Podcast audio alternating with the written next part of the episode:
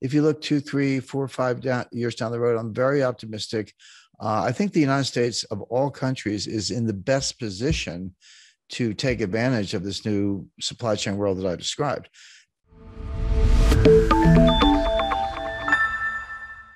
Welcome to Wealthion. I'm Wealthion founder Adam Taggart. Thanks for joining us for part 2 of our interview with macro analyst James Rickards. If you haven't yet watched part 1 of our discussion with Jim, where he explains why today's inflation will give way to painful disinflation and deflation that will pull the markets and the economy down further in the coming year, head over to our channel at youtube.com/Wealthion and watch it there first. It sets the context for the investment themes we discuss in this video. Jim also kindly shares the portfolio allocation that he thinks will weather the coming storm best, so be sure to stick around for that. All right, let's get started watching part 2 of our interview with James Rickards. And it sounds like you're saying, hey, well, even though we're all focused on inflation right now, the bigger bad in the story is the deflation one.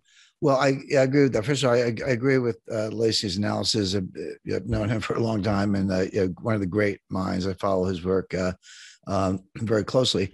But it's not that I disagree with them, but I would just add a little color, which is, yeah, there is an inflation dragon, and you do have to slay it, and we will. I believe we will. But it's going to come at an extremely high cost. When you say I'm sanguine about inflation coming down, well, I expect inflation to come down, but I'm not exactly sanguine about anything, because that's going to come in the face of what's already an economic slowdown. My point is, I think the Fed could get inflation under control by doing nothing right now. Right, right. Because your point is it should be doing less. because this is supply side, not demand side. If it were demand side, I would disagree. Demand side, you gotta crush it. But if you have supply side inflation, see, the Fed doesn't have any supply side tools, right? The Fed doesn't drill for oil. They don't drive trucks. They don't plant crops. They don't, right. Central banking policy is useless against. They don't work in warehouses. They can't do a thing. What they can do is work on the demand side to get interest rates high enough, mortgage rates high enough, money tight enough, et cetera. It will crush demand. But since the inflation is coming from the supply side, not the demand side, how much do you have to crush demand to actually reduce inflation? You've got to squash it like a bug. I mean, you really have to destroy it to the point that you're going to get this recession, and a severe one. And bear in mind, behind the curtain of the international monetary system is this liquidity crisis, which I described, which is not directly related to either the supply side or the recession. I mean, those are economic phenomena that have a life of their own. But you throw a liquidity crisis on top of it. And again, 1998 was an example of a global liquidity crisis that there was no recession. I mean, the economy, the macro economy was doing fine. And we went for 2 more years. Nasdaq went to, it crashed 85%. But, Nasdaq peaked in January 1st, 2000. So, 99 and 98 and 99, after the Russia Long Term Capital Management crisis, that was when, you had the sock puppet and JDSU and, all these tech stocks going to the moon, et cetera. But there was no recession. But we're kind of heading for both. And the Fed doesn't see either one of them. They're not looking. Hey, it's not like I have secret data, like I broke into a safe or something. I mean, the data's there. They just don't know enough to look at it. They don't understand. I mean, Janet Yellen, she's a treasury. She doesn't understand any of this. I don't know what she's a labor economist and a statistics geek. I've seen no sign that she knows anything about monetary policy or fiscal policy. Powell's better. I think he has the benefit of being a lawyer instead of an economist. I think economists can be a handicap in this situation, but lawyers are good at looking at both sides of the issue and being balanced. But he relies on the staff, and the staff doesn't really understand what we're talking about. There are actually very few people who do. And so the system's flashing red, in the famous words of George Tanner, but no one's looking. Right, right. So, I mean, the problem, as I hear you say it, and I agree with it, which is that, the Fed was, well, so many of the issues we're dealing with were created in large part by the Fed, but the Fed created the conditions that then led to the inflation that we're now dealing with. I think you would say they were too slow to act, In other words, they said, it's transitory, don't need to worry about it. They were still doing $120 billion a month of QE, all through 2021, making the inflation we're dealing with even worse than it needed to be. Now it's on the other side of the coin, where they are tightening, I think, more aggressively or for longer than you think they should, because we're heading into recession, and the impact all that policy is going to make that even worse and deeper. Right. I just want to dig on this one thing just a little bit further. So we talked about your response to Lacey. I just interviewed Jim Grant last week, and Jim, talking about getting inflation under control, made the analogy of it's kind of like one of those, it can be kind of like one of those coal seam fires. And this is what it was like in the 70s, where you think you get it under control, and then all of a sudden it erupts again later on because it's been smoldering beneath the surface. I don't think you look at it that way. I think you seem to think that once it comes down here in the situation that we're in now, inflation, high prices will cure high prices. And then the deflationary problem is really going to be the bigger morass that we're going to be trying to extricate ourselves. Yeah. How is shutting down German manufacturing inflationary? That's the biggest deflationary drag I can think of. Yeah. Again, I'm an admirer of Jim Grant, but if you don't distinguish between the supply side and the demand side the way I just did, you're going to miss what we're talking about. You're not going to get it, because if this were coming from the demand side, I would coal seam fire, keep raising rates, do what you have to do, beat Paul Volcker. That might be the solution. That is not the problem. The problem is coming from the supply side, the supply chain, which of course is what my book is about. And it's breaking down in new ways. And people say, hey, today, because a year ago or 6 months ago, when I was writing parts of the book, there was a shortage of containers. The cargo vessel containers that they move stuff in, intermodal and all that. And there was a shortage, and the prices were skyrocketing. Today, the prices have come down so far that the governor of Arizona is using them to build Stack Too High, which is like 40 feet, to build this great wall along the Arizona-Mexico border, which is great because they're cheap and that's quick to do. And if you punch a hole in the container, you're just inside the container. You got to get out the other side. So everyone's like, oh, the supply chain crisis is over. No, maybe the container crisis is over, but the supply chain crisis is far from over. Just look at what's going on with diesel fuel. We're down to 25 days supply, probably going to run out around November 21st. I mean, run out. That will shut down the economy faster than COVID, pandemic, war, anything you can think of. And people go, well, normal supply is around 30, so what's the big deal if it's 25 days? The answer is you can't replace it. If we go from 30 to 25 days supply, we say, okay, fill up the tank, send me some more diesel, get it back to 30. Okay, that's not what's happening. They can't replace it because the constraint, it's not crude oil. There's no oil shortage. It's refining capacity. You don't put crude oil in a truck gas tank. You put diesel fuel, but you got to run it. It's a distilled product. You got to run it through a refinery. And there's a severe refinery shortage. A couple of them are constrained. A couple of them are shut down. And this stuff isn't fungible. I mean, for gasoline and kerosene, jet fuel, you want what's called light sweet crude, which is lower sulfur content, lower viscosity. For diesel, they like the heavier, the thick, the blacker stuff. Well, that comes from Russia. I mean, so this is the point I make about the supply chain. And I go on, in some depth about this. But the bottom line is, the supply chain is not part of the economy. The supply chain is the economy. Everything you can think of, from my microphone to your camera to the furniture to your studio, comes from a supply chain. The clothes we're wearing, the food we eat, everything. And so, if that is dysfunctional, which it is, it's the start of enormous economic problems. All right, Jim. So many questions for you. High level. So you talked about the world trading partners breaking into sort of two members-only groups here. Right. You also talked about how our supply chains might cost a little bit more going forward because we're kind of building the insurance to make them more resilient, right? Correct. More secure. Right. So is the global economy pie that at least we in the West participate in going to be sort of shrinking a bit because we are now not going to be trading as much with other players that we were trading with before? And what's left over from that pie for everybody to eat, is that going to be less too, because we have higher costs in the system? General question is, are we sort of staring at a future of less? Yeah, I don't think so. Growth? Yeah, I don't think so. I've given a very dire short run forecast to maybe 1 year forecast. If you look 2, 3, 4, 5 years down the road, I'm very optimistic. I think the United States of all countries is in the best position to take advantage of this new supply chain world that I described. Now, we're very capable of screwing up with bad public policy, and we're going through a really rough patch right now. I mean, Biden, I don't know what to say. I mean, he's not really in charge. The people who are don't understand the economy, don't understand what we're talking about. They live in an ideological bubble. This whole Green New, I call it the Green New scam. You know, the real science of climate change, there's no existential crisis. There's no imminent catastrophe. Sea levels are rising 7 inches every 100 years, which they have been for a long time, by the way, long before the carbon emissions grew. That's not anything related to carbon, and it's not going to inundate the New York City subways ever. So, but that is driving policy. You know, Germany just announced yesterday that they're reopening, I believe it's 5 or 7 coal burning plants.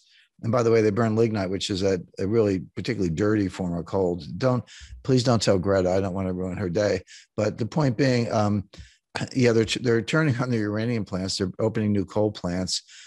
Wind doesn't work. Solar doesn't work. By the way, where I'm coming to you, this whole, everything you're looking at is solar powered off grid. It's the largest non-commercial off-grid solar field in New England. But I didn't build it because of the Green New scam. I built it in case the power grid goes down. That's a separate issue. But the point being, yeah, with bad public policy, we can screw it up. But assuming that's not the case, the U.S. stands to benefit. I mean, Taiwan Semiconductor just recently announced 10 billion plus investment in a new fabrication plant for semiconductors. I believe it's in Texas. Intel's building something comparable in Oregon. Well, why all of a sudden are all the semiconductor people building huge plants in the United States, not in Taiwan or China for that matter? Well, the answer is we have a plan, the military has a plan called the broken nest theory. If China invades Taiwan, I don't know what the 7th Fleet might do, but I do know that we will destroy Taiwan Semiconductor's facilities in Taiwan. Like if the Chinese take over, there'll be nothing left. All that. That's why Taiwan's moving into the United States. So to your question, Adam, and to my point, the U.S. will be the biggest beneficiary of this because we have the greatest capability to do it. And friendly trading partners like Japan and Australia and Canada and others, although Canada's leaning a little in the fascist direction, maybe they'll align with China. But the point being, this new network will benefit the United States because we're in the best position to take advantage of it. All right, 2 last questions, the second of which is going to be where should folks go to get your book, but how can investors play this opportunity that you just mentioned there? Well, you know, I'll say something that sounds obvious, but isn't. I mean, obviously, the way to do it is diversification. And everyone yawns, go, oh, yeah, diversification. We know that. Like what? Yeah, what's the big deal about that? Well, the fact is people don't understand diversification. I run into people all the time. They say, well, I'm fully diversified. I've got 50 stocks in 10 different sectors, you know, semiconductors, consumer non-durables, you know, mining and minerals, et cetera. I say, you're not diversified. You may have 50 stocks, but you have one asset class. It's called stocks. And they're all going to go down together or up together, as the case may be. Real diversification, have a slice of stocks. I'm not anti-stocks. Have a significant slice of cash, which is a low return, but in deflation, it could be your best performing asset in real terms. But it also gives you huge optionality. When everything else collapses, you can be the one who goes shopping for the bargains. And by the way, Berkshire Hathaway, Warren Buffett have $130 billion in cash. They see what I see, and they're ready. Right. I'm sorry to interrupt, but I'm guessing with the deflation you see ahead, you see better bargains ahead here. Yeah, because the stock market's going to crash. I mean, just take everything we're saying, you know, recession, higher unemployment, lower margins, supply chain disruption, you know, et cetera, energy disruptions, shutting down. That's going to destroy corporate profits. So that's in the cards. It doesn't mean the end of the world. It means you go shopping and pick up some bargains, but not yet. You know, slice of gold, I recommend 10%, not 50. People love to put words in your mouth. Jim Rickards says, sell everything and buy gold. I've never said that. I don't believe that, but I think a 10% slice is right. This room, if you want to pick stocks, I like, you know, the oil majors. They're, you know, forget Greta and forget Julian Tett, my friend of the Financial Times, who's a climate alarmist, forget all that stuff. We're not getting away from oil and natural gas for decades, if not longer. Those stocks have been beaten down. You know, BP, Chevron, ExxonMobil look really good. And, you know, there's room for private equity, some, you know, venture tech startups, real estate, not commercial, but residential, farms. These are all, and that's a diversified portfolio. So if you've got gold over here, stocks over here, cash, real estate, private equity, natural resources in the middle, that's diversified. One thing you didn't mention there was bonds. Now, interest rates have been going up, slamming bond prices, but all of a sudden, bond yields are beginning to look pretty attractive in certain cases. What do you think? I love, yeah, you're right. I love 10-year Treasury notes, and if they're a little too volatile for your taste, 2-year Treasury notes will do just fine. But yeah, rates are going to come down, and when rates are this low, there's something called the DV01, dollar value of 1 basis point. In other words, for a given amount of rate reduction, the capital gain is greater when rates are lower. It's just bond math. So at these levels, you can see some very good capital gains. All right. Well, Jim, thanks for giving us so much time. Where should folks go to get this book? Just Amazon? You can go to Amazon, Barnes & Noble. It's available for pre-order now. The publication day is December 6th, but you can order it right now. And the same thing, we'll have, there's an audiobook version. Some people like that. I read it myself. So you get to hear me for the whole book. Great. And if folks want to follow you and your work, where should they go? I have a newsletter. It's called Strategic Intelligence. So if you just Google Jim Rickards Strategic Intelligence, you'll come to the landing page. I'm very active on Twitter. My account is at James G. Rickards, all one word. Awesome. Thanks so much, Jim. Really look forward to having you back on the program, and good luck with the book. Thanks, Adam. Well, now's the time in the program where we bring in the lead partners from New Harbor Financial, one of the financial advisory partners endorsed by Wealthion. I'm joined today, as usual, by Mike Preston and John Loderick. Guys, let's jump right into it. Mike, let's start with you. I imagine much of what Jim said is probably pretty copacetic with how you guys look at the world, but what's your key takeaways from this conversation? I really enjoyed that talk, Adam. Jim is just a legend on Wall Street. You know, goes back to the bailout of Long Term Capital Management in 1998, and obviously his career goes back beyond that, but Jim's a very smart guy. He's been around Wall Street a long time. And, you know, when you asked him about the global financial situation, we've got to completely agree. The economy is definitely weakening, and we're almost certainly in a recession. He talked a lot about recession and the technicalities of how GDP is measured, but, you know, we're almost certainly in a recession or going into one soon. And the market is priced for nothing near that. The stock market right now is still priced at bubble levels, just barely touching the levels reached at the prior peaks in the tech bubble, for instance, and certainly higher than the peak in 2008 before the housing crisis really started off in full force. So, and Jim says this is more than just a slowdown. He thinks that we're going to have more like a catastrophe. I try not to be too negative and too doomish, but I can't help it. This, you know, the bubble that we've lived through is just so massive.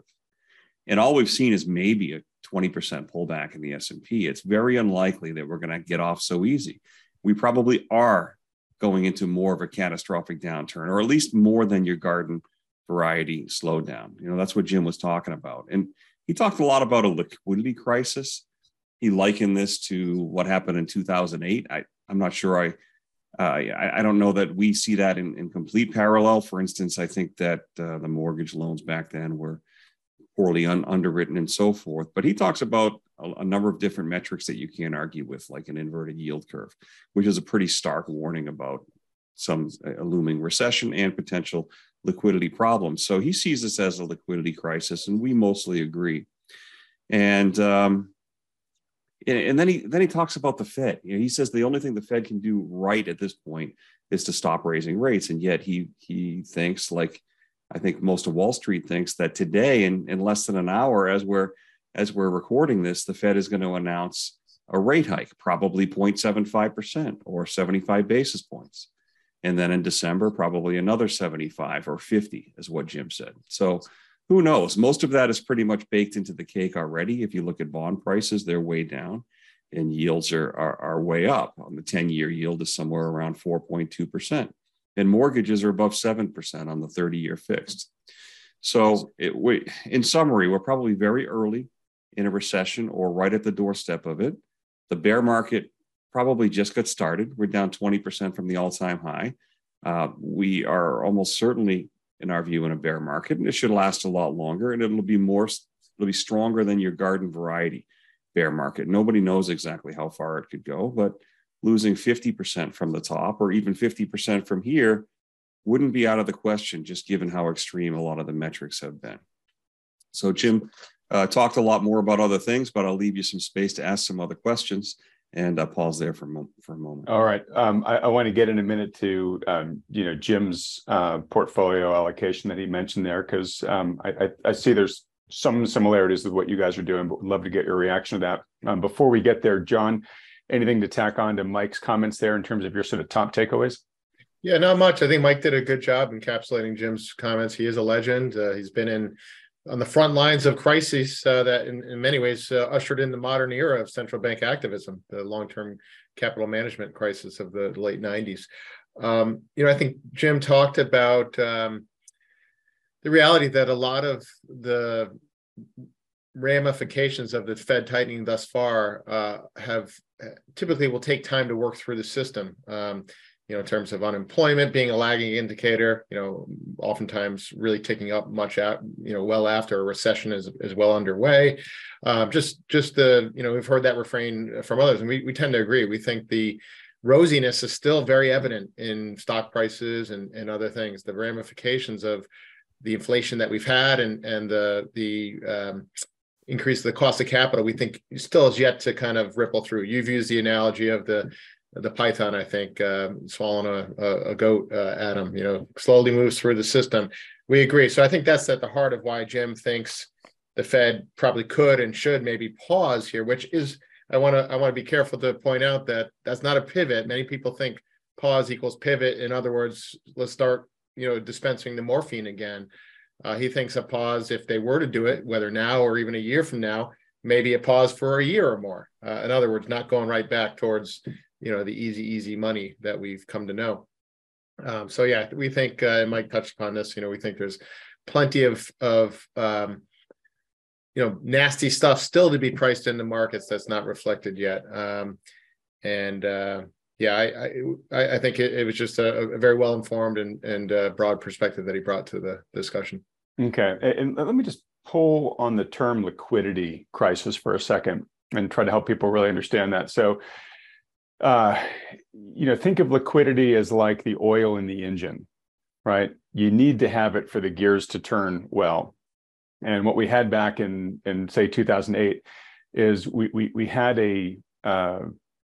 basically a lack of oil in the system, right? We just had the credit that flows to the economy, just those flows just began stopping for a variety of reasons, primarily because nobody really knew where the worst risk lay. And so you had parties that would otherwise normally happily lend to each other start reining in that lending because they just weren't sure if they were going to get paid back or not. And this is something that sort of plays upon itself as stress levels and uncertainty gets higher, right? We're already beginning to see sort of signs of liquidity being low in the system, both in terms of just the trading of the general markets, but even in otherwise extremely deep markets like the U.S. Treasury market. We've had Janet Yellen come out relatively recently and issue warnings that we're seeing, relatively historic low levels of liquidity there, which are then resulting in higher volatility. So we're seeing signs that, players around the world are getting nervous and these flows are beginning to slow. Of course, most of the central banks around the world are contributing to that because they have been pumping liquidity into the system over the past decade. And now they're actually actively removing it from the system. It's that's now policy. If we get to the type of future that Jim was talking about, we could see asset prices falling. We could see debt defaults increasing, and again, those are just things that are going to make players more nervous, less likely to lend to one another freely. And if the central banks do not pivot at that point in time, they're continuing to keep oil from entering the system here. So that's the kind of danger that we're talking about. John, I sort of see you nodding as I'm saying all this, but I'm just trying to make this sort of liquidity crisis understandable in people's mind. And of course, the danger there is if the entire engine seizes up and just nobody starts doing business with each other, that's where like basically the economy just kind of stops. I'm not necessarily saying that that's going to happen, but that's the danger that everybody's afraid of in that type of scenario. So any other clarity you want to add to that? Yeah, I think that's a really kind of fascinating element of where we are right now. If you go back to 2008, 2009, the housing crisis, the liquidity emanated from really kind of toxic stuff, you know, subprime mortgages and related things like that, default swaps, things like that. Right now, there's not much talk of crisis or liquidity crisis, and even things like the junk bond corporate debt market or things like that. You know, actually, quite ironically, or not ironically, but quite remarkably, the liquidity crisis that's being talked about today, and you know, kind of murmurs, but with more emphasis, is in the sovereign debt markets. You know, we saw a revolt happen in the UK in the bond market. The gilts there absolutely got pummeled and forced a rather abrupt policy freak out there. We're seeing the Japanese sovereign debt market really get into fritz. You know, the Japanese have instituted what they call yield curve control, where they're basically going to go and buy aggressively 10-year Japanese government bonds to try to keep the yield below a certain target rate. Well, the 30-year bond has blown out through the roof on yields, basically as a more or less a bond revolt. And more recently, Janet Yellen, our Treasury Secretary, has talked about her concerns about liquidity in the Treasury market. So it's quite interesting to me that we're not even talking about liquidity problems in the corporate junk bond market, but it's about the, you know, the real plumbing of the global economy and financing of government debts and monetary policy. That to me is quite remarkable. And on top of that, if we do get kind of the steep recession that you know, folks like Jim Rickards talk about, then we're likely to see piled onto that crises in all these other areas like junk debt and, you know, junk corporate bonds. So it is a really ominous thing that I don't think is fully been appreciated as a consequence of the last decade. Okay, and that's what I was going to ask is it blindness right now? Because it's not like junk corporate debt is safer or more stable than sovereign debt, right? I mean, like, you know, if we're having trouble in these sovereign bond markets and it really manifests, well, then probably all these zombie companies that are, you know, basically have been kept alive by junk debt. I mean, they're going to be one of the first casualties in that, I would imagine. Yeah, I think it's just a matter of that pig moving through the python. You know, probably the piper has not been paid yet as a result of inflationary-driven decreased sales at some of these companies, or, you know, they're having to roll over debt at now higher rates. That takes time for those kinds of things to work through the system. So we probably just haven't seen the pain points emerge yet that likely will. And certainly a deep recession would cause some of those to come to the fore. Yeah. And, you know, so, and Mike, I'm coming to you here. So Jim talked about how he is very skeptical of the argument that inflation is going to be more stubborn than people think. And it's going to persist for a lot longer, despite a number of the very august experts we've had on this channel recently who think that it may. But, you know, Jim made the distinction between cost push inflation and demand pull inflation. And, you know, basically just said, look, I think all the recessionary forces we're dealing with right now are going to drag CPI down pretty quickly. And the real battle that we're going to have next year is going to be a disinflationary and deflationary one. And inflation may almost kind of be, you know, a historical fact by that point in time. I just did an interview this morning with Stephanie Pomboy, who shares Jim's point of view on this. And hopefully many viewers have watched that before today's videos come out. But I mean, she makes a very compelling case basically for the same thing. So John just mentioned that, you know, going into a severe recession could be the trigger that sort of ignites the instability that we're talking about in terms of liquidity continue to dry up. What are your thoughts in terms of, you know, deflation and recession next year? I would say that for a long time, even the last few years, we thought that a deflationary impulse was the real risk and the likely thing to happen. I'll tell you that I was somewhat surprised at just how high inflation spiked and how fast it did post-COVID. Looking back, I shouldn't be surprised, seeing that there was nearly $7 trillion of new money created and just thrown into the system. At the same time, we weren't letting people really go out, so they were just buying things on the internet, you know? So, I mean, obviously it caused this inflation. The question is it going to be here to stay? A lot of people are afraid that it's going to be here to stay. Personally, I think that it's likely that we see a quick pullback in inflation, at least to the 4 to 5% in the next 6 to 9 months. Past that, I'll be honest, I'm not totally sure. However, my inclination towards thinking that we're not only in a recession, but very likely a pretty historic bear market, leads me to believe that we're going to see some pretty big asset price crashes, particularly in the stock market. And the housing market will be impacted too, even if less than the stock market. And so it's hard to imagine that we're going to have an asset price decline, if we're right about that, without imagining that inflation is going to be hit hard and driven back down towards the zero level, and maybe even into negative. And once it goes into negative, you're talking deflation. So I think there's a very good chance that we might see deflation at the kind of like the peak of the economic decline or crisis that we're likely to have in the next year to two. And if that happens, it's going to be a great time to own cash and long-term high-quality bonds. So, I think the market's probably overreacted. We just saw, as you were doing on your program, Adam, you were telling people about the I bonds, which had a cutoff last Friday at I think 9.6%. They're still paying, I think, 6% or so, if I can remember, for the next it's 6 months. 6.8 something. So it's actually closer to 7, which is still pretty good. Nice. Still pretty good. And yes, it's only for the first 6 months, but not a bad deal if you don't need the money anytime soon. But you are limited to $10,000 a year. It to me, per person per year. Just commenting on the videos I mentioned in terms of how you can actually end up getting a lot more than that as a family. That's true. There are ways to do it, and you talked about Giftbox, and there's the very different. There's ways you can actually have more, and you can do that. But once you reach those limits, you're kind of capped out in that idea. And so the big money is in institutionally, the big money is in the bond market. The bond market is 4 or 5 times bigger than the stock market. And a lot of that money is going to try to nail down long-term rates at or near where they are right now, 10-year yield at 4.2 or so.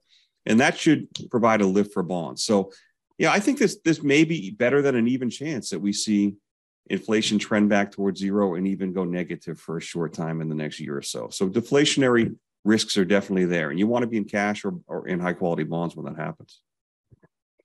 All right. So now let's get to Jim's allocation. So we're talking about, Jim basically is all about diversification, right? So Jim's talking about, owning a bit of everything, right? Even a diversified portfolio of stocks is still just stocks, right? But he talked about, obviously, cash starting with, and that now is a time to be owning more cash than normal for the reasons that you just mentioned there, Mike. He said about 10% gold in stocks. He really likes, the producers, commodity producers, oil majors in particular, but also, some real estate, farmland, if you can get it, private equity, if you can get it. But then obviously also owning some stocks and bonds, a little more bearish on stocks right now, besides the commodity producers, a little more bullish on bonds right now for the reasons that you just mentioned there, Mike. John, anything that you want to comment about Jim's allocation there? Yeah, I really would like to highlight his definition of diversification, because that may not come out so clearly to most listeners. Most financial firms and the industry itself consider diversification as, some mix of stocks and bonds. Maybe it's 70-30 if you're a certain age, or it's 30% stocks, 70% bonds if you're another age. But the concept of diversification is this pie chart of traditional, stocks and bonds, maybe some token allocation to broad commodities, something like 2% or something like that. And I think the point he was trying to make is that that's not really diversification, certainly not in this modern environment where everything has been goosed by central bank policies. You know, look at this year, for example, both stocks and bonds, which have always been thought of as counterbalances to each other, have gotten pummeled, right? In true diversification is when you have non-correlated assets, things that move opposite of one another. So when you talk about cash, that's a non-correlated asset with the stock and bond markets. And not only that, but it's actually yielding some meaningful yield right now and provides the option value, the true option value, which is a very elusive but quantifiable value of being able to convert that cash to other things at lower prices should they occur. Things like the natural resources in the land, the farmland. These are all, you know, some of the pricing of that did get caught up in this asset bubble fueled by quantitative easing and stuff like that. But these are true diversifications. I would add to that hedged strategies, you know, taking traditional stocks and bonds or other traditional assets and augmenting the risk-reward equation by using hedging tools. That is a form of diversification in and of itself because it kind of augments or modifies the risk profile, the risk-reward profile in an intentional way. So I just wanted to call out because that's really important, I think, for folks to understand. Yeah, and John, you know, we have you on this program because you guys are financial advisors that take into account the macro issues that I talked about with Jim and that we talk about with all the guests on this channel every week. Is that type of helping somebody think about how to create a truly diversified set of holdings conversations that you guys have when people call you? It absolutely is. And we kind of quip that, you know, sometimes we do a really good job at telling people to do things with their money other than to have us manage it. So that involves paying off debt, you know, restructuring their balance sheet at home, which can be very sensible, can be very wise, one of the wisest financial decisions you can make right now, maybe even more important than how you invest, right, depending on the circumstances. So, yeah, we think those are all parts of the equation. You know, our bottom line is we as important as financial assets are to most households in this country, there are plenty of other areas that are important that we counsel them on, you know, building some resiliency into their career path and a lot of different intangibles that we think are really part of an equation that certainly affect their financial assets and how those play out. But the stock portfolio isn't the be all and end all of a happy life is the way we imagine things. Yeah. Yeah. I mean, we talked about a little of this yesterday in yesterday's monthly Q&A. But fair to say that your guys' role is to talk with people about the full spectrum of wealth in their lives, come up with a plan for that, and then say, okay, we can specifically help you with the financial asset side of it, but we're plugging that into a bigger vision. Yeah, absolutely, Adam. It's they're all intertwined. These are people's lives that are attached to this money, so of course. All right, so as we start to sort of wrap things up here, Mike, you said that, you know, in a couple of minutes, actually, it's too bad we didn't have the opportunity to record this a little bit later, but we're going to find out what the Fed has to say this time around. We'll have to pick up that thread next week in terms of whatever aftermath there is from the comments. But as best we can tell, Fed's probably going to raise 75 basis points. And I guess everybody will be looking to see whether Powell shows any moderation in terms of his forward guidance, in terms of, you know, continued rate hikes and whatnot. But, you know, I'll let you opine on two things. One is, you know, I know you and I and probably everybody watching this are just so exhausted of an environment where what really drives everything is what comes out of Jerome Powell's mouth. We all yearn for the day where we can all just be investors in looking at, you know, market forces and how particular companies are faring well in their sectors and try to pick the right winners. But so far, still, it's central bank policy that continues to really drive all the price action. And then second, to Jim's comment about, in his opinion, the best thing the Fed could do is just sit on its hands at this point, that any continued hiking from here and tightening is probably setting ourselves up for more pain as we tip over into the disinflationary, deflationary side of things. And we're actually making that problem even worse by the incremental hikes that are being made right now. So love your thoughts on concluding thoughts on both those issues. Yeah, I know that Jim says the Fed might be making a mistake by continuing to tighten here because they might exacerbate the downturn. But in my view, they're actually finally doing the right thing potentially, you know, by normalizing policy or at least appearing to be normalizing policy. And you're right, we're all exhausted talking about the Fed and only the Fed all the time. So it would be nice. It would be really nice if that wasn't the case. I don't see that being reality, at least not without some kind of financial crisis, because we're just not going to change until we have a crisis. And then if we have a crisis, well, we're going to look and say, well, what caused the crisis? If the crisis is deep enough, maybe the Fed will get blamed. That wouldn't be a bad thing because that's actually who is to blame. So, you know, we'll see. I think that Powell is pretty committed to continuing on this. I think that he's, I'm sure, got a tap on the shoulder and he's being told to get inflation down. And I really don't think there's going to be any material easing or pivot until we see much lower stock prices. The Fed put is probably much lower than where we are now. We'll see. I might be wrong. You know, to me, that would be below 3,000 on the S&P minimum. If you look at the charts of the S&P, technically, we're in a counter trend bounce right now. It started a few weeks ago. It's been a very sharp bounce, about 12% in 2.5 weeks or so, even sharper than the June bounce that we saw. So here's a market that's bouncing off absolute technical support zones and just getting these what they call rip your face rallies that go vertical and has everyone convinced that the worst is over. Probably not the truth. Probably not the truth. I wouldn't be surprised if the market turns right here, right around Fed time. We'll see. I might eat those words, but I'm not afraid of saying that technically this looks like a good time to roll over and accelerate downwards. So I'm not sure I answered the first part of your question, but I'm not sure I did. But the second part is, yeah, I don't really see that there's going to be much, much change. It's going to be 75 basis points and some kind of neutral language. And I think the bear market continues, and hopefully that's what changes our focus on the Fed. Okay. And I do want to ask you guys any recent trades that you may have made. So I'll get to that in just a second. But in the earlier discussion that I did with Stephanie Pomboy, I used the term roach motel. And what I meant by that was, you know, in yesterday's monthly Q&A with you guys and Lance Roberts, you know, it was the potential, not the probability necessarily, but the potential for stocks to continue rally from here going into the end of the year, you know, the resumption of a Santa Claus rally, the fact that markets, you know, did get really oversold. And so there was a bunch of cash on the sidelines that some of these institutions have to deploy.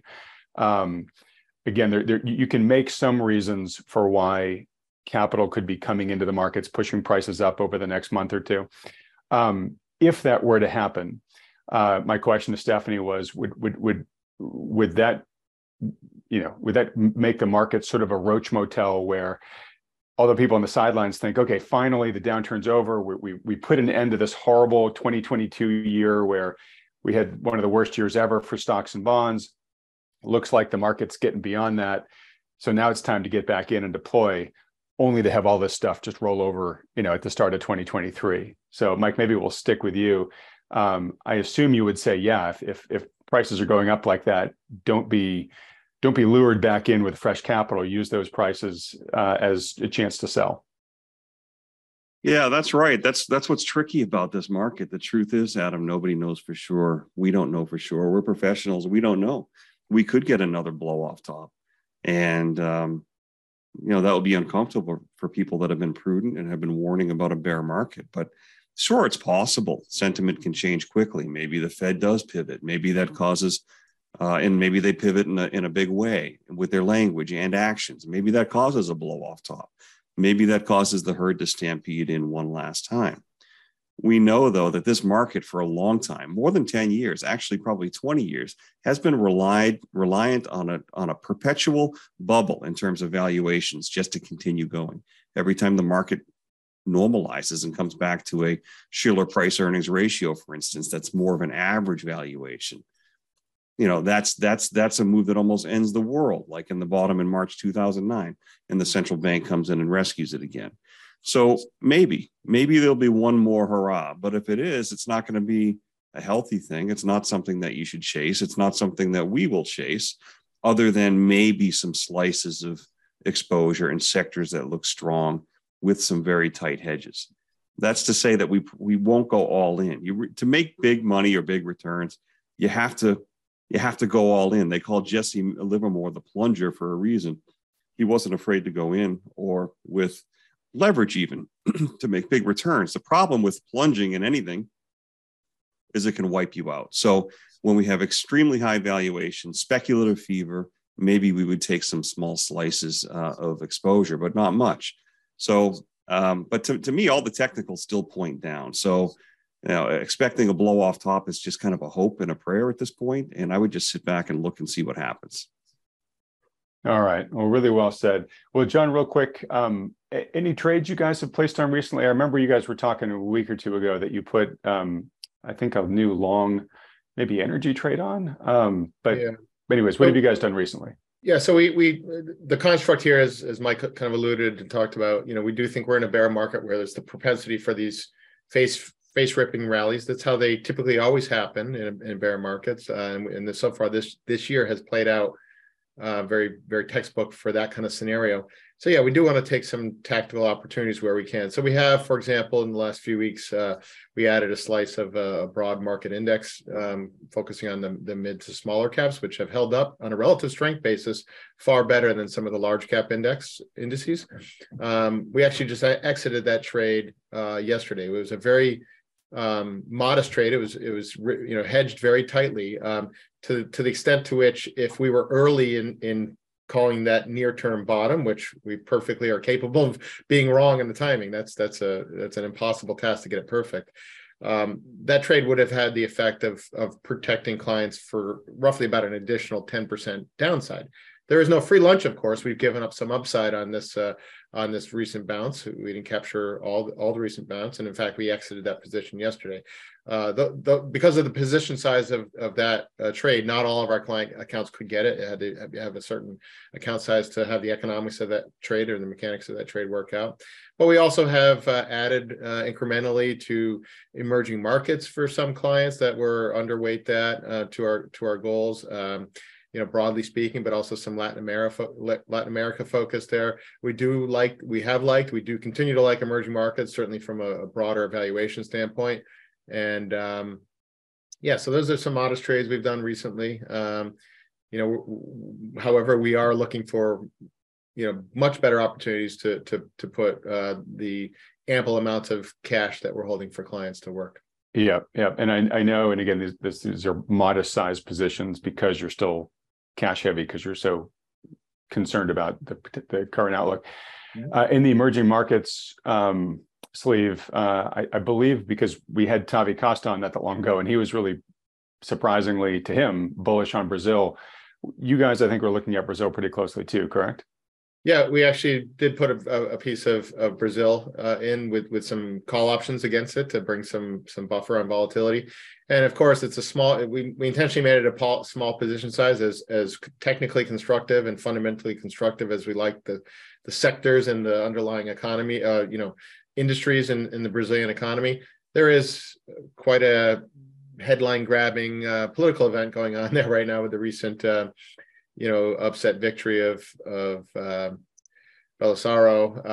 and you know, so far a muted but seemingly orderly intent to have the power cede, but there's enough opaqueness there that there's people holding their breath as to whether this will be a orderly succession of power. So we're not blind to the, you know, potential political backdrop there and the volatility that may cause for that. Right. When people talk about country risk, that's a good example of the type of risk you want to take into account. Was EWZ, was that the ETF that you guys were looking at for that? Yeah, we generally try to stay away from tickers, just because that gets into a realm of regulatory disclosure that we probably would need to splash some. But you know, there aren't too many ETFs that track the Brazil market, so you know that would be certainly inadequate for folks wanting to get exposure to that space. That would be an adequate and a very proper way to get exposure to it. All right. I'm going to talk about another ticker too. Mike, I'm going to come to you. We've talked about in this program before, but TLT. People are, a number of the recent discussions on this program, including yesterday that we had, a lot of the experts in the program have been saying, Jim included, that, hey, bonds are looking pretty attractive here, both not just from the returns that they're finally offering, but the fact that, longer duration bonds have sort of an option value priced in, that if we even have a Fed pause, let alone a pivot, that those bonds are probably going to likely increase in price as a response to that policy change. And the longer duration bonds respond more extremely in terms of their response. So TLT has been an ETF that we've been tracking on this program for months now with you guys and other people, and it has continued to kind of get beaten up. It's looking here like it maybe could have put in a bottom at 92. I think it's above 97 today. But I guess my general question is what's your guys' outlook right now on long-term U.S. Treasuries? And we can talk about TLT as a substitute for that, but however you want to talk about them. Yeah, the same disclosure here that any discussion about a single ETF is not a recommendation, and there's many ways to play an idea. But the TLT is a widely followed ETF, and it's something that people can look at as a proxy for what the long-term bond is doing. The long-term bond has been absolutely pummeled, in this country and in other countries, like John talked about earlier. The UK 50-year gilt was down a ridiculous amount in a short period of time. And the long-term bond here in the US is down close to 50% now from the high, just looking at a quick chart here. And if you look at TLT, again, as a proxy for the longer-term U.S. bonds, it's lost a third of its value from the beginning of the year. So long-term high-quality bonds are down more than stocks. So a 60-40 portfolio is under a lot of pressure. However, the better opportunity, in our view, in that 60-40 mix is bonds over stocks. Bonds have gotten really, really hammered, and probably more so than they deserve. It seems like the whole trading world has been selling the heck out of long-term bonds and buying short-term bonds, perhaps front-running or trying to predict what the Fed's doing on the short end of the curve, because the Fed can really only control short rates, not long rates. But again, as we said earlier, as a recession or even deflation or even depression, can't predict the depression, but if it were to happen, everybody would be tripping over themselves to lock in long-term high-quality rates. And you could see long-term bonds go way up. There's a concept in bond calculators called duration. And it's, to put it in layman's terms, it has something to do with like the weighted average of the total amount of income you get over the period of the bond, plus the terminal payment of your money back. So like a 30-year bond has something like a 22 or 23, 24-year duration. A 10-year bond has 8 or 9 year duration. Duration is usually slightly less than the stated maturity because of the net present value of the interest payments that you get. Well, if you look at interest rates, and if you want to come up with a quick rule of thumb on how much bond prices will change, if you look at the duration of an asset, so on TLT, for instance, has a duration of around 20 years. For every 1% move in interest rates, that asset will move 10%. So a 1% decline in rates, that asset will move up 10%, so on and so forth. So if long bonds went to 3%, you'd expect at least a 10% pop in long bonds. It probably would be more. It probably be a little bit more, but it's just a quick rule of thumb. So yes, we think that long bonds are likely going to get a big bid when it becomes clear that the Fed's slowing down, that we're going into a recession and or deflation, any one of those things. And a lot of your guests agree. And this is not to say that we're in an echo chamber, but Jim just said he likes the 10-year bond a lot. Can't argue with that. And a lot of other guests on your program in the last few months. So yeah, it makes sense for a portion of your portfolio. We've got about 15% there. And we were a little early. We'll admit it. It's been painful to be a little bit early, but we think that there's going to be a very big bounce there.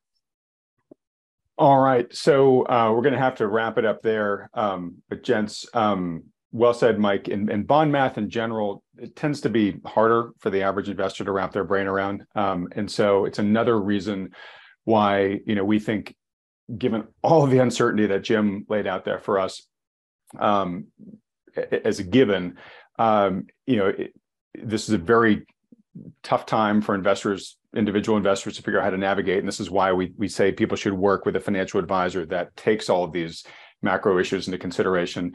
If you're deciding, hey, I want to, you know, potentially learn more about bonds and maybe consider adding a greater allocation to them in my portfolio, unless you're experienced trading bonds yourself, again, highly recommend you work in partnership with a financial advisor who's experienced with them, who can explain it all to you and help you come up with a strategy that's a good fit given your goals and your risk tolerance and all that stuff. Because again, a lot of that bond math doesn't come intuitively to a lot of people. If you want to do that, we highly recommend, if you've got a good advisor to do this with, great, just work with them. But if you don't, consider talking to one of the ones that Wealthion endorses on this channel, maybe even Mike and John and the team at New Harbor themselves. And to do that, just go to wealthion.com, fill out the quick short form there.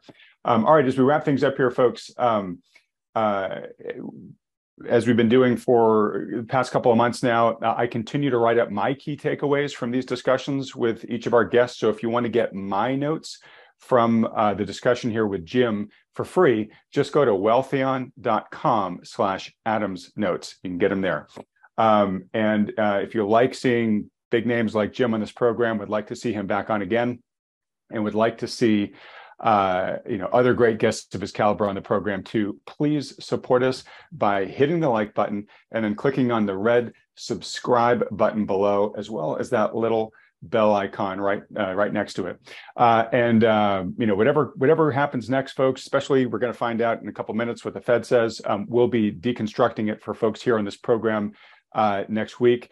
And guys, you have a free webinar coming up in the not too distant future, right? About explaining how to use options as a hedging technique. Guys, is that right? Yeah, we're working on that right now, Adam. We are on the calendar to get that recorded with you, and we're working furiously to put something that's understandable, because options can get quite complex, and we just wanted to provide an educational resources to understand how options can be used. It's not going to be at all trading advice. There's going to be disclaimers galore in it, because there needs to be, but we hope to illuminate for your viewers and our clients and prospective clients that watch, you know, just some of the basics that we deal with every day in using options as hedging tools. All right. I've got on my calendar that we're trying to have this webinar the night of Monday, November 14th. I just want to mention that so people can kind of just put on their calendars. Is that right? Did I get the right date there, guys?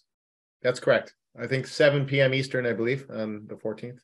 Great. And folks, I'll just give you a URL if you want to go kind of, you know, bookmark it. You can put in wealthion.com/options hedging. That'll get you to the video once we've actually released it. But of course, as we get closer to the date, we'll remind folks of that. But I did just want to get this on folks' radar so that if they're interested in this topic, they can plan for it on their calendars in mid-November. All right, guys. Well, look, thanks so much for giving us again so much of your time and helping everybody make sense of this very confusing and fast-changing time in the markets. Look forward to seeing you guys here next week. Everybody else, thanks so much for watching. Thank you, Adam. Really appreciate it. We'll see you again soon. Another great session, Adam. Thanks so much, and we'll see you soon. See you next week. If you'd like to schedule a consultation with one of the financial advisors at New Harbor Financial, simply go to wealthion.com. These consultations are completely free, and there are no strings attached. The good folks at New Harbor will simply answer any questions you have about your investment goals or your portfolio and give you their best advice given their latest market outlook. They're willing to do this because they care about protecting people's wealth, and because Wealthion has connected them with so many thoughtful investors just like you over the past decade.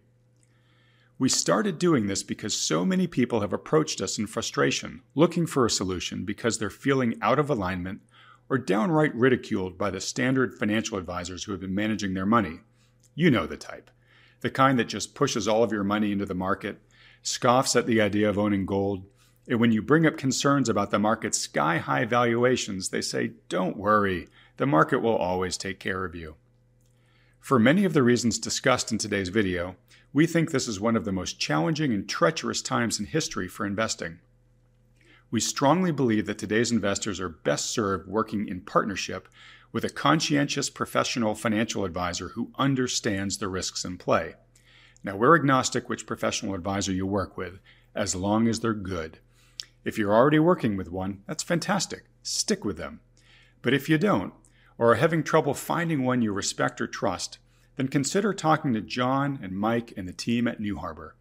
Now, for those about to ask, yes, there's a business relationship between Wealthion and New Harbor, which we've put in place to make sure everything is handled according to SEC regulations. All the details on this are clearly provided on the Wealthion.com website. Also, it's important to note that New Harbor is able to work with U.S. citizens, green card holders, and those with existing assets in the USA. But for regulatory reasons, they aren't able to take on non-U.S. clients. All right, with all that said, if you'd like some insight and guidance on how to protect your wealth during this unprecedented time in the markets, go to Wealthion.com to schedule your free consultation with the good folks at New Harbor. Thanks for watching.